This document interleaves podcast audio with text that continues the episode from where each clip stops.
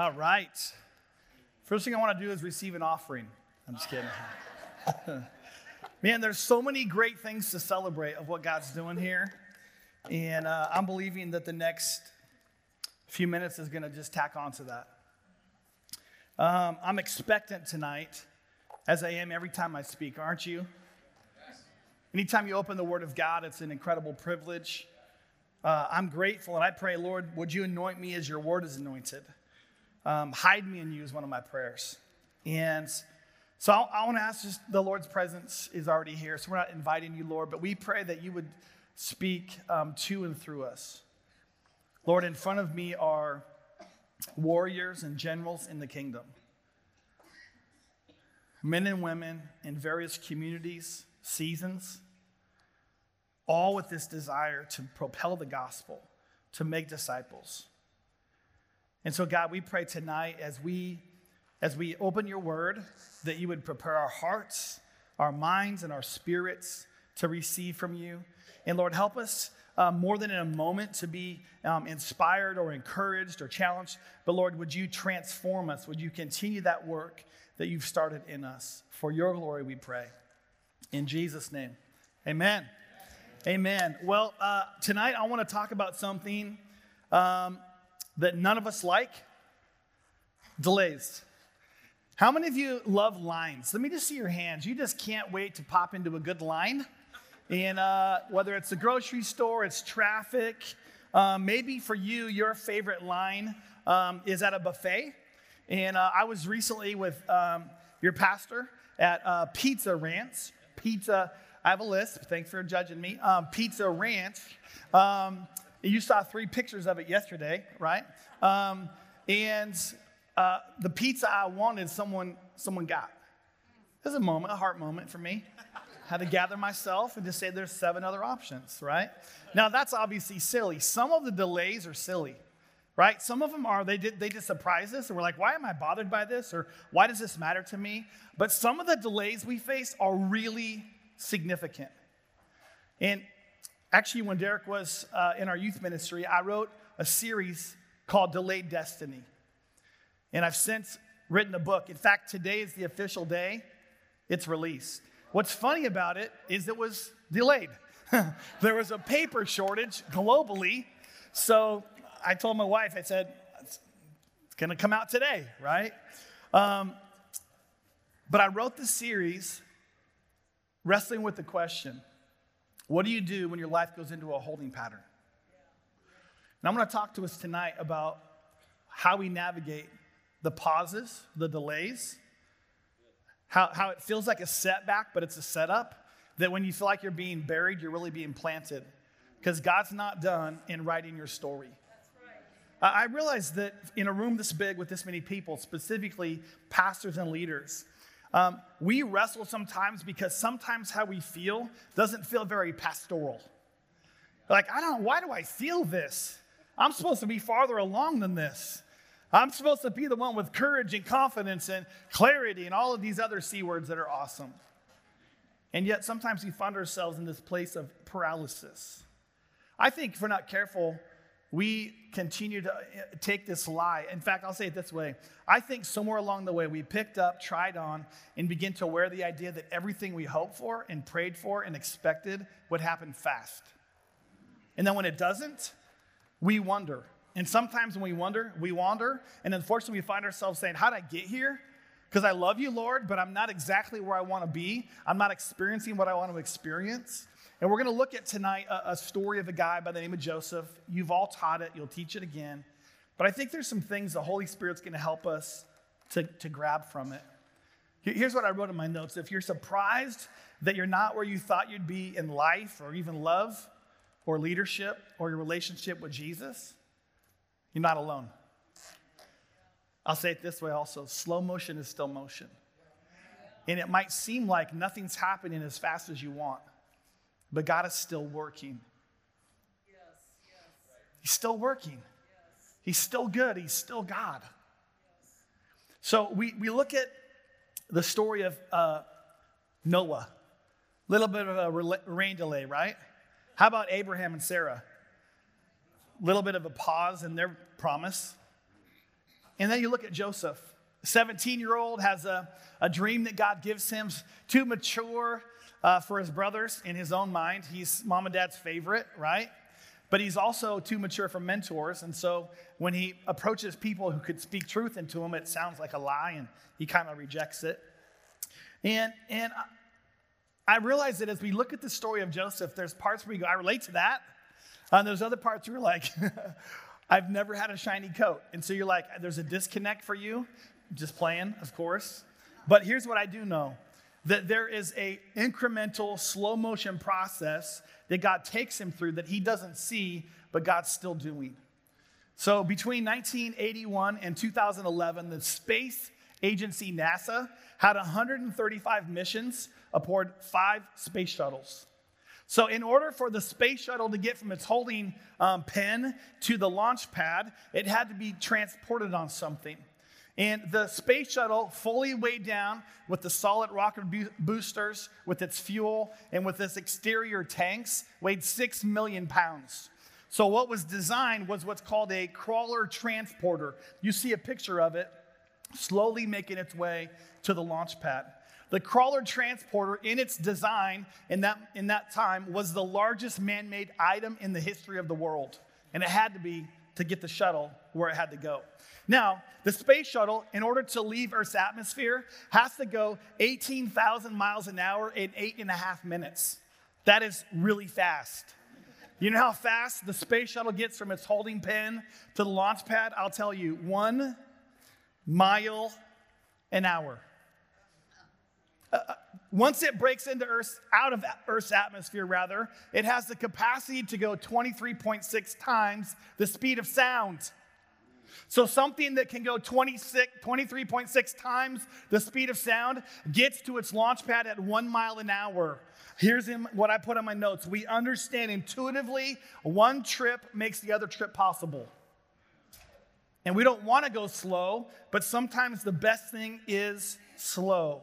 And before the shuttle can see the stars, like us, it has to slowly make its way down the street. Often, in order to go fast, pastors, we first have to go slow. And we've got to become content with quiet. We've got to find peace in the pace that God has set for us. I realize this doesn't seem like it's true. In fact, the opposite would be true. But a delay does not indicate disinterest on God's part. The delay, whatever the, think about right now the delay that you're dealing with, that you're navigating. Maybe you've just come out of a delay, or maybe you can see one on the horizon. A delay does not indicate disinterest on God's part. And we think, man, I, I forfeited his favor. I must have did, done something different because when I look at other people's lives and their story and their church and their progression and their trajectory, it just seems different than mine. And I'll tell you something you can never run someone else's race.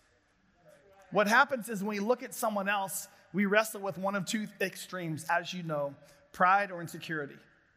And pride is gross, and insecurity always invites me to be someone I'm not. Insecurity never tells the truth, it always tells a lie. Joseph, one of 12 brothers, mom and dad's favorite, to the point like, how many of you in here have have uh, more than one child? Let me see your hand. Throw your hand up. Okay, on the count of three, I'm going to ask you to help me. On the count of three, I want you to shout out the name of your favorite child. Okay, one, two. None of us would do that ever, right? You, you know what I'm saying? Okay. Joseph, Joseph was the favorite. It was obvious by a mile. Fancy coat, mom and dad like him better. He's not even working. His brothers are working. He goes out, they see him coming. This is begins in Genesis 37, doesn't wrap up for 13 chapters, but it's actually 93 years. Which should have been our indication that all of the, the story of Joseph in his life is going to unfold incrementally. What we do get is a front row seat to the providence of God which is in a nutshell Joseph's story. His brothers see him coming, and what did they say? Man, I love that guy. Look at that coat. No, they just conspire amongst themselves to kill him. How many of you had a difficult Thanksgiving meal? Wasn't that bad. No one wanted to kill you, right? It's all relative. So now Joseph's coming up to them. They beat him, they throw him into a cistern, and then they have, have lunch. and I'm like, man, people think the Bible's boring. You're boring. The Bible's awesome. Okay? So they throw a rope. I just imagine this. It's, you know, it's, it's not out of context, but he's in the cistern. It's empty. You know, there's no water in it. They throw a rope down in. He's kind of a whiny 17 year old. And they throw the rope down into, and I just imagine him as he's crawling out. I'm telling mom and dad when I get home. But he never goes home. He's immediately sold to Ishmaelite caravan on its way to Egypt. Talk about a course correction that you never would have anticipated or hoped for. He's now a foreigner in another land, away from the very people who are supposed to be close to him. He has what you have a delayed destiny. And we pick it up in Genesis chapter 39, verse 1. Now, Joseph had been taken down to Egypt. Potiphar, an Egyptian who was one of Pharaoh's officials, the captain of the guard, so he's a, he's a military leader for Pharaoh, bought him from the Ishmaelites who had taken him there. I already I know you're pastors, but I think we read the Bible too fast sometimes. Because just in that one verse, you know what I'm reminded? He's not where he wants to be, not with who he wants to be with, and he's not doing what he wants to do. Boy, can you relate to any of those three at times? And then we get to verse 2. And for the first time ever, we hear some good news. And it says this the Lord was with Joseph, so he prospered. Uh, just pause for a second. Does it seem like the Lord is with Joseph? Does it seem like God is for him? It seems like God's resting or taking a nap, which we know he doesn't. But it seems like he's disinterested. So, so have you had a moment over the last three years where you've wondered, God, are you still there and do you care? We know He doesn't forget about us, but something in us might wonder, like, why? And when we, we wonder, sometimes we wander. And God wants us to come back to Him dependence, confidence, and peace. The Lord was with Joseph, so he prospered, and he lived in the house of his Egyptian master. Then we fast forward to verse 3 when his master saw that the Lord was with him and that the Lord gave him success in what? Everything he did. Midas touch, Jesus, Joseph rather, he's a foreshadowing of Jesus. Joseph found favor in his eyes and he became his attendant. So it seems like things are looking up, right? beaten by his brothers, sold into slavery. Imagine the journey from, you know, Canaan to now into Egypt. And he's wandering, he's trying to figure out what in the world is going on here. And, and then all of a sudden he gets tabbed to be the attendant to Pharaoh. Okay, I, I have access to the person who's in charge of this joint. This is good news. He is elevated. The Lord was with him. And Potiphar put him in charge, you already read probably, of everything he owned. He entrusted to his care everything he owned. Now, Joseph, like Mark Dean, was well built and handsome. And that, oh, I have a different translation here. Okay. Uh, was well built and handsome, and after a while, his master's wife took notice of Joseph. This it doesn't apply. Come to bed with me. but he refused. He would say this, but this is where, anyways. So, with me in charge, listen, can, let me just, if I wish, I wish I was sitting across the table with you right now having a cup of coffee, because here's what I would say to you. Listen, what do you remind yourself of, truth or lies? Because here's what Joseph, he's reminding himself, he's doing self talk. It may not be puppet hands, but he's speaking to his own heart and he's speaking to his mind. He's speaking the truth of God over himself. He says, um, No, w- with me in charge, come to bed with me. Nah, with me in charge, my master doesn't concern himself with anything in this entire house. Everything he owns has been entrusted to my care. In fact, no one is greater in this house than I am. He's, re- he's reminding himself, he's speaking truth. Listen, if you have a delay, which we all do in our destiny, you got to make sure you're speaking truth over yourself. You got to make sure that the, that the lies of the enemy are not the loudest voice in your ear.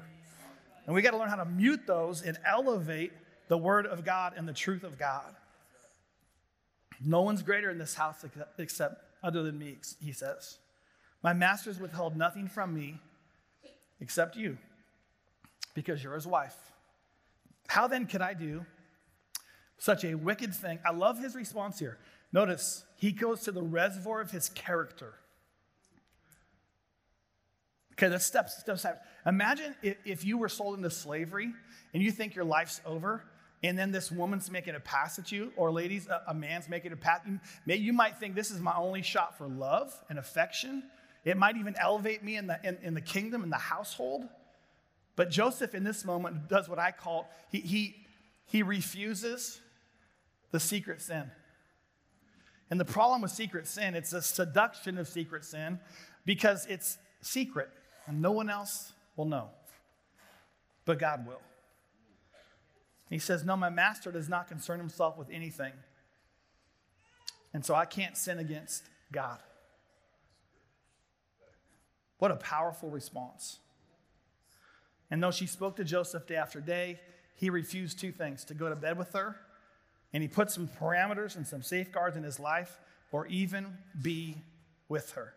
Now, we know some things about Mrs. Potiphar from reading the story. She's not used to rejection. She's not used to having people say no to her. And so for her now, it's a game and it's cat and mouse, and she's going to get her, her prize. So one day, she, she's in the palace, he's in the palace, all the other attendants are in the palace, and she sends everyone away except for Joseph. And she tries once more to seduce him. Don't think for a second when you pass the test once, it'll never come back. We've got to keep going back to, I'm going to make deposits into my character so I can make withdrawals when I need it. And here is Joseph in this moment, once more, faced with the scenario, and she tries to seduce him. This is where he has another wardrobe malfunction. Remember his coat that got taken off and, and beat and plunged in animal blood? He now spins out of his coat, the scripture says. She's holding it, right? And if I'm him, I'm tracksuit. That's it from this point forward. No more robes, right? And she's like, this, this, this foreigner came to make sport of me. And she's like, alas, right? And uh, that's the King James Version. And, and the guards come in and he's arrested. He's falsely accused, thrown into prison. And the Lord's with him? Don't you love the tension of the story? You know what it feels like? A lot of our lives. A lot of great days and some tough things. A lot of, oh, favor of God. But how come this happened? And throughout all of it, what we see is the goodness of God. We get a front row seat to the providence of God. Listen, I don't care how big your church is or how small your church is, the attendance uh, uh, of your kids or youth ministry, how much you gave to that missions wall over there that we just celebrated. God's working in your life, He's working through your life. He's using you to bring hope to community. He's using you as a mouthpiece to declare the goodness and the promises of God. I, I wrote this Your delay, and I believe this, has the potential to position you. See, for Joseph in this moment, he would have never chosen prison, ever.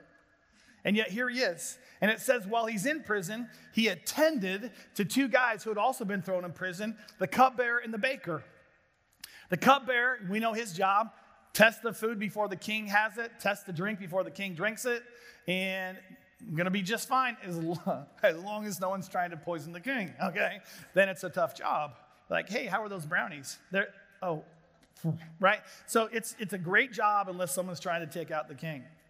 So cupbearer's there in prison. He had ticked off Pharaoh, and so is the baker. And Joseph attends to them. Why would he do that? Because God's guiding him. Because the hand of God is on him because a, a delay has the potential to position you. Joseph, for the first time ever in his time in Egypt, has proximity now to people who had proximity to Pharaoh. You see what God's doing? He is setting some things up. Now, in prison, just like him, he had a dream at 17. They have dreams, they can't interpret it. And God enables and allows Joseph to interpret it. You know the story. And he says, I have um, good news for both of you, and then one of you is kind of bad news after the good news. You're both getting out, uh, but one of you is going to be killed. He didn't say it that way, but so the Bible's funny, right? So, not, anyways. So, you tracking with me? Really good news, but one of them is bad. The baker's killed, the cupbearer's restored. What's interesting is at this point now, he has one simple two word request remember me. So let me ask this Minnesota pastors, you ever felt forgotten, overlooked? You ever felt like um, no one notices? Joseph felt that way. And I imagine this, it doesn't say it, but the, the, tech, the text speaks to it that he's anticipating their, their, their return. So he's, the direct quote is this He says, But when all goes well with you, remember me and show me kindness, mention me to Pharaoh, and get me out of this prison. So I imagine now, um, the first day after these guys get released, he's waiting at the door or the, or the bars for the soldier to walk down the corridor to say, Hey, uh, Joseph, is there a Joseph? You're coming out. Nothing happens. Then it's two days, and it's two weeks, and now it's two months. And at what point does he give up hope? Never. Because what's happening is he's, he's refusing the right to become resentful. That's what's happening in this period. God's forming and stirring his character so that he can respond to his brothers chapters later. It seemed like everything at that point that was going well is now shot. And here's what I want you to hear with God, nothing is ever wasted, even our waiting. I don't know if that's your story right now or you can see it from where you're at, but nothing with God is ever wasted. What is Joseph again? It's a front row seat to the providence of God. That God is working even when we cannot see it. Let me ask this question What are the predictable places and people and things that have the potential to hinder your development? Because I think some of the things in our life that, that we're like, they're patterns. We're used to them. Like, I can anticipate that. When I'm with them, I, I, I wrestle with frustration. Or when I'm with them, I, who, are, who are the people and the places and the, the um, things that are predictable in your life that can hinder your development? And some of the development that's most valuable is developing a dependency on God. I know this at times for me. Dependency can feel like weakness, but it's really wisdom because it's when we're tethered to God. What do we see in John 15? He says, I'm the vine, you're the branches. Apart from me, you can do nothing. But what does he say? With me. With me, just watch. What happens to you in your delay directly connects to what happens through you afterward. And I don't know about you, but sometimes in the midst of my delay, I'm just like, this is not how I wrote it up, Lord. This is not, in fact, I don't even, hello, hello, hello, because I'm not praying any of this that's happening right now. Anyone ever been there? I was hoping for this. I was expecting this. I, I God, if you're good, how come? If you're there, why doesn't it feel? And we can wrestle. And I think as pastors, sometimes we have to say, it's okay to say, I don't know, but I still trust God. It's okay for pastors sometimes to say, listen, I'm confused too. And I think if your people hear from you and me, uh, what I would call appropriate vulnerability, it'll actually give you greater access to pastor and love them. Because they already know we're real and human and vulnerable.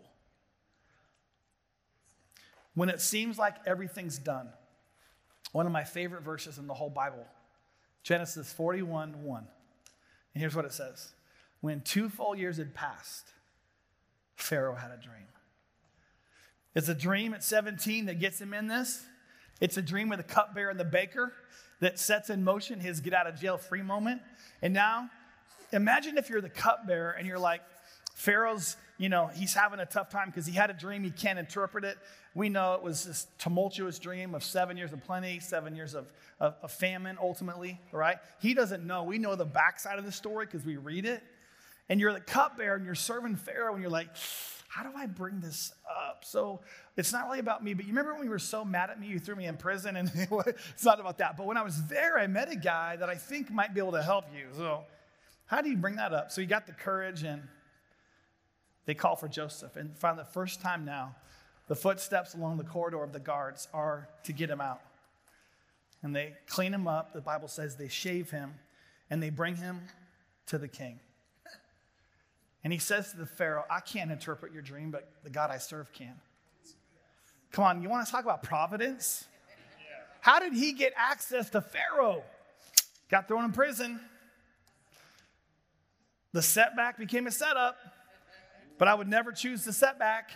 But God's like, okay, gonna have to do a different way to get the setup. There's ways God works that are beyond us. What, what does Isaiah say? His thoughts are not our thoughts, and his ways are not our ways. Many of life's most valuable lessons are mined from the most difficult moments. Come on, how many of you in here are parents? You know this if you have kids. In fact, uh, when Josiah, our, our 6'4 youngest son, was a little boy, he's in elementary school, he's in, our, he's in his bedroom, our room's across the hall, and he, he says, Mom, Mom, very persistent. Third time, mom, and he realizes, okay, mom's not here. Dad, okay, I'm like, I get it. Mom's our favorite, okay? So I go in, I literally, I sit at the foot of his bed, and I say, man, what's going on, bud? And he says this at the elementary school kid. He says, my legs are killing me. And immediately, you as parents know and know what he didn't. He's having growth pains. So here's the question Do I want to grow? Am I willing to endure the pain? He didn't want to stay at four, whatever. He didn't want to stop at five. He went past six. But all of it required some growth pains. Slow motion is still motion, and not just for the people around you. It's for your life, it's for your development, it's for your maturity, it's for the development of your church, it's for the future of the kingdom. My wife and I love Hawaii. And uh, our vision, our dream, Pastor Nate knows this, is to go to Hawaii every year for three weeks. And right now we're on a pattern to go to Hawaii for a week every three years. and we, we'd love to have those switch at some point, but not complaining. A lot of people never get to Hawaii. My wife is from there. Uh, and when we go to Hawaii, it's restful, it's encouraged, it's just, so think about wherever your vacation spot is, and if it includes a plane, imagine you, you get on the plane and, and you're about to get to your, your destination, whatever it is, it's your preferred destination. You're going to see family or it's sunshine or hunting or whatever. And the, the pilot comes on the intercom, uh, this is your captain speaking, and it's never good. They're not like, hey, prepare yourself. Whenever the captain comes on, it's never like super good news. You ever, you ever have your ears almost blown out by the captain not filtering their voice and it comes through the intercom. You're like, yes, Lord, right? It's not the, it's, it's the captain, right? But what happens often is as you're approaching your destination, the tower knows what the pilot and the passengers don't, and that they, it, it's not safe to land yet. Uh, this is your captain speaking. We've been instructed by the tower to go into a holding pattern. And collectively across the plane, everyone's like, woo! No, they're not. They're like, ah. Oh. I've been traveling. If you have kids, you're like, you don't even want them anymore, right? When you're traveling, you're like, anyone, you could have them. They're mostly cute when they're sleeping, right? And you're just like, you just want to get there. None of us like holding patterns. You don't like it when we travel. We don't like it when we're dreaming. We don't like it when we're making disciples. We, you know, when we were planting and, and, and leading New Hope, um, my favorite thing outside of church was to mow my lawn. You know why? Immediate results. I would get Joanna and sweetheart, come out here, look at this. You see these lines? Oh, oh this edging, it's just, and my wife, you're like, I'm just gonna come out, look at the lines again. Uh, dead serious. During COVID, I got to the point where people would call and say, hey, um, Pastor, do you want to, I'd like to take you to coffee or you want to go to a meal together? And I was like, I just got to know, is it good news or bad news?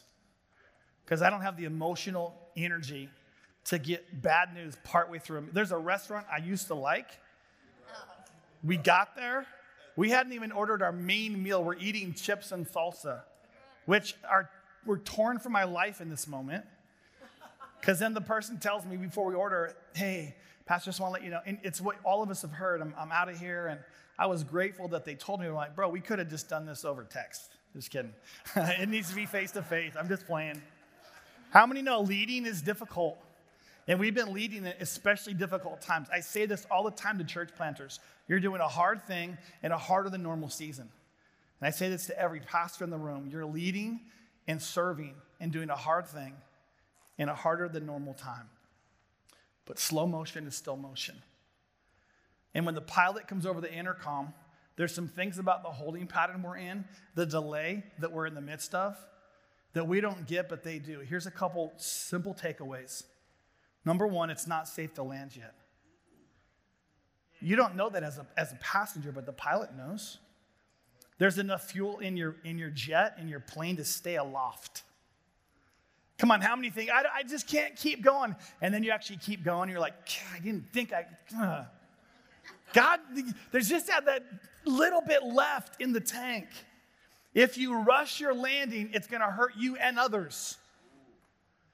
I, I, but I, God, I just want to do. Will you just be still and know that He's God? Yeah. And finally, preparations need to be made so that you and others around you arrive safely.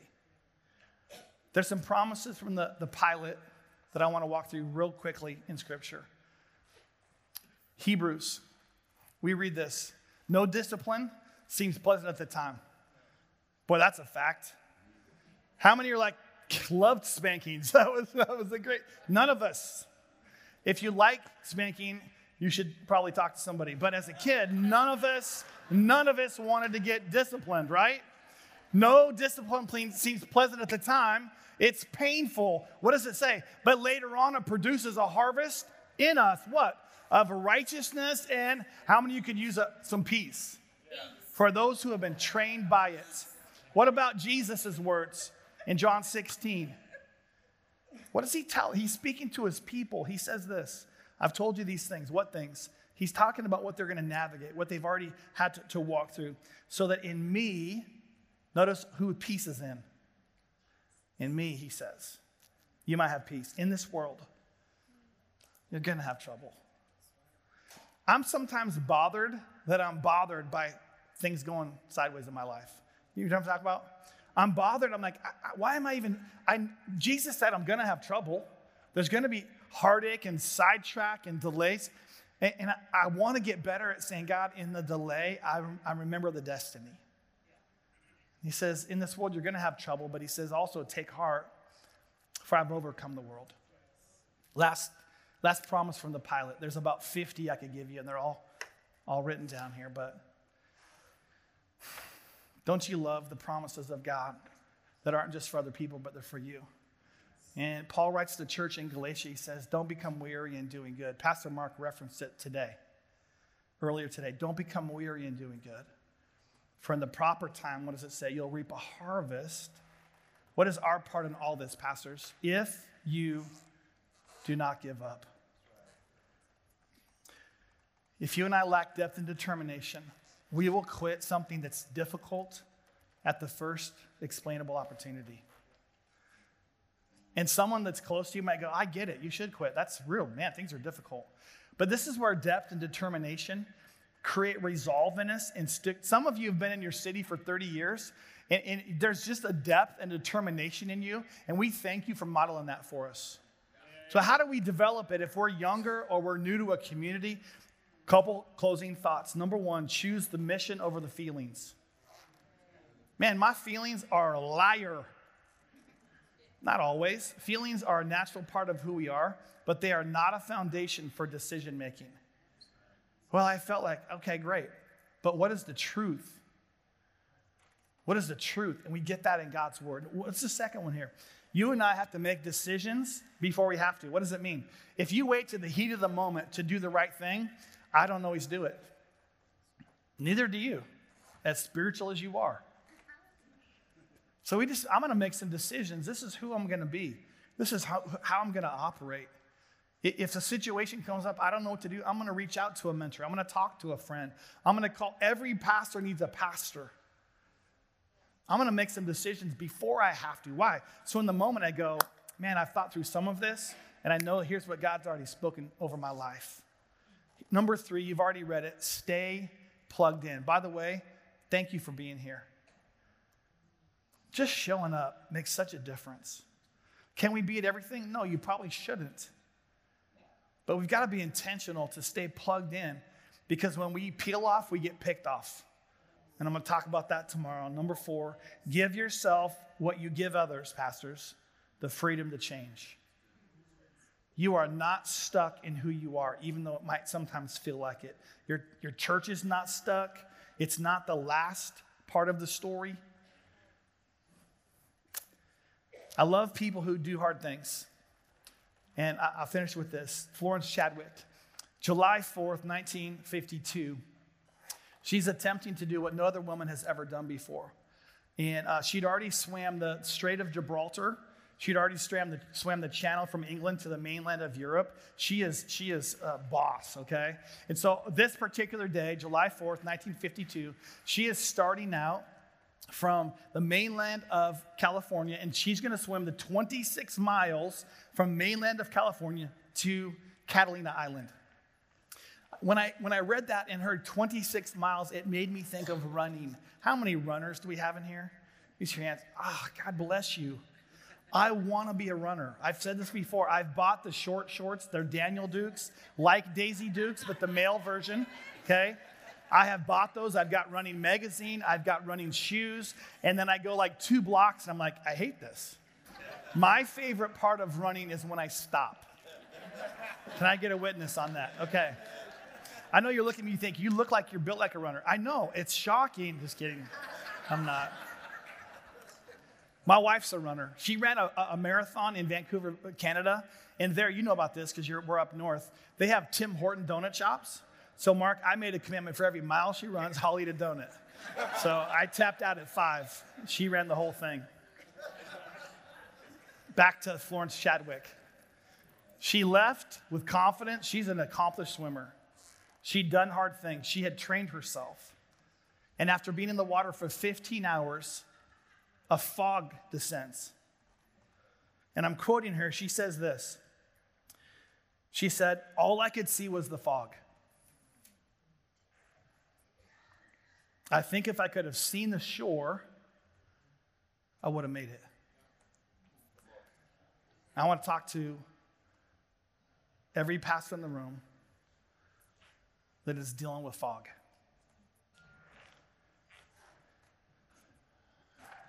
You didn't see it coming, and it's here. You, you might have floated into it. Maybe someone close to you brought a fog into your life.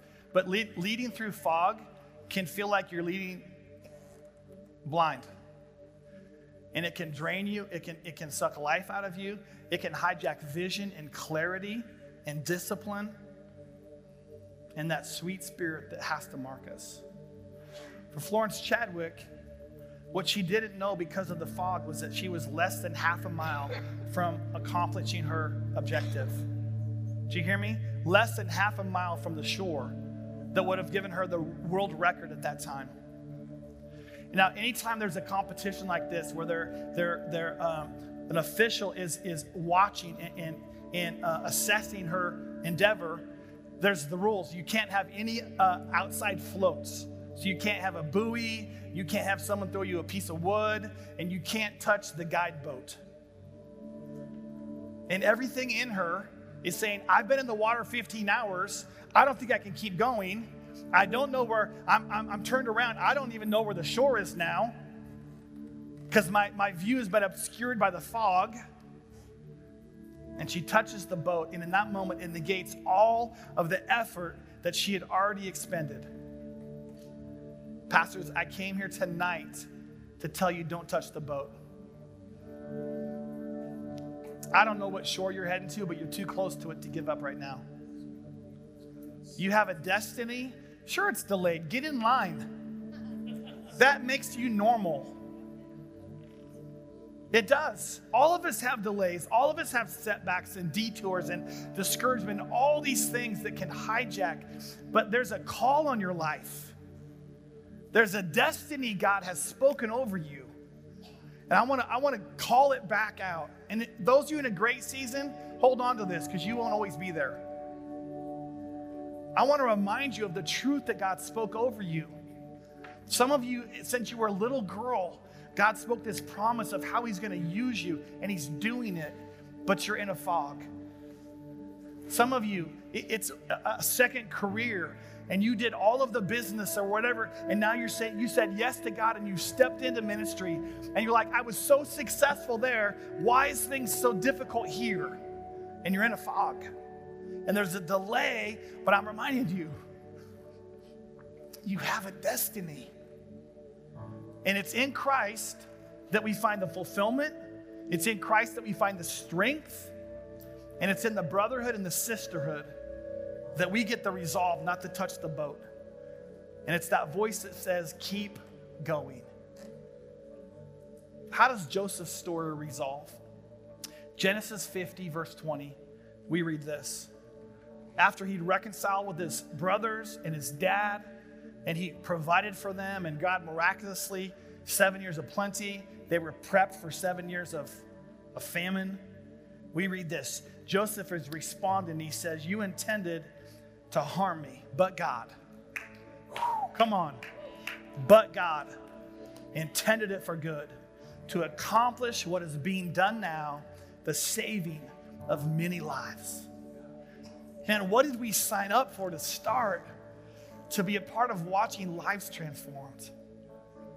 Part of your destiny is to help other people find hope in Christ, which is their destiny, even if they don't know it yet. In a moment, we're going to respond, whether at our chair, having someone, a brother, sister, pray with you. But I wrote something down, and I've shared this a couple times in preparation for this sermon. I wrote this down. I felt like God spoke this to me. And here's, here's what he said. And I don't mean like out loud, but in my spirit, I felt like he said, Your current chapter is not your final chapter, it's just the most recent. Here's the thing in a fog, it just feels like there's nothing else. I don't know where to go. Your current chapter is not your final chapter, it's just the most recent. And the delay still has a destiny.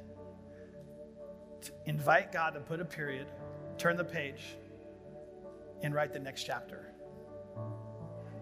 Is that for all of us? Maybe not tonight, but at some point. I invite us across this room to bow our heads.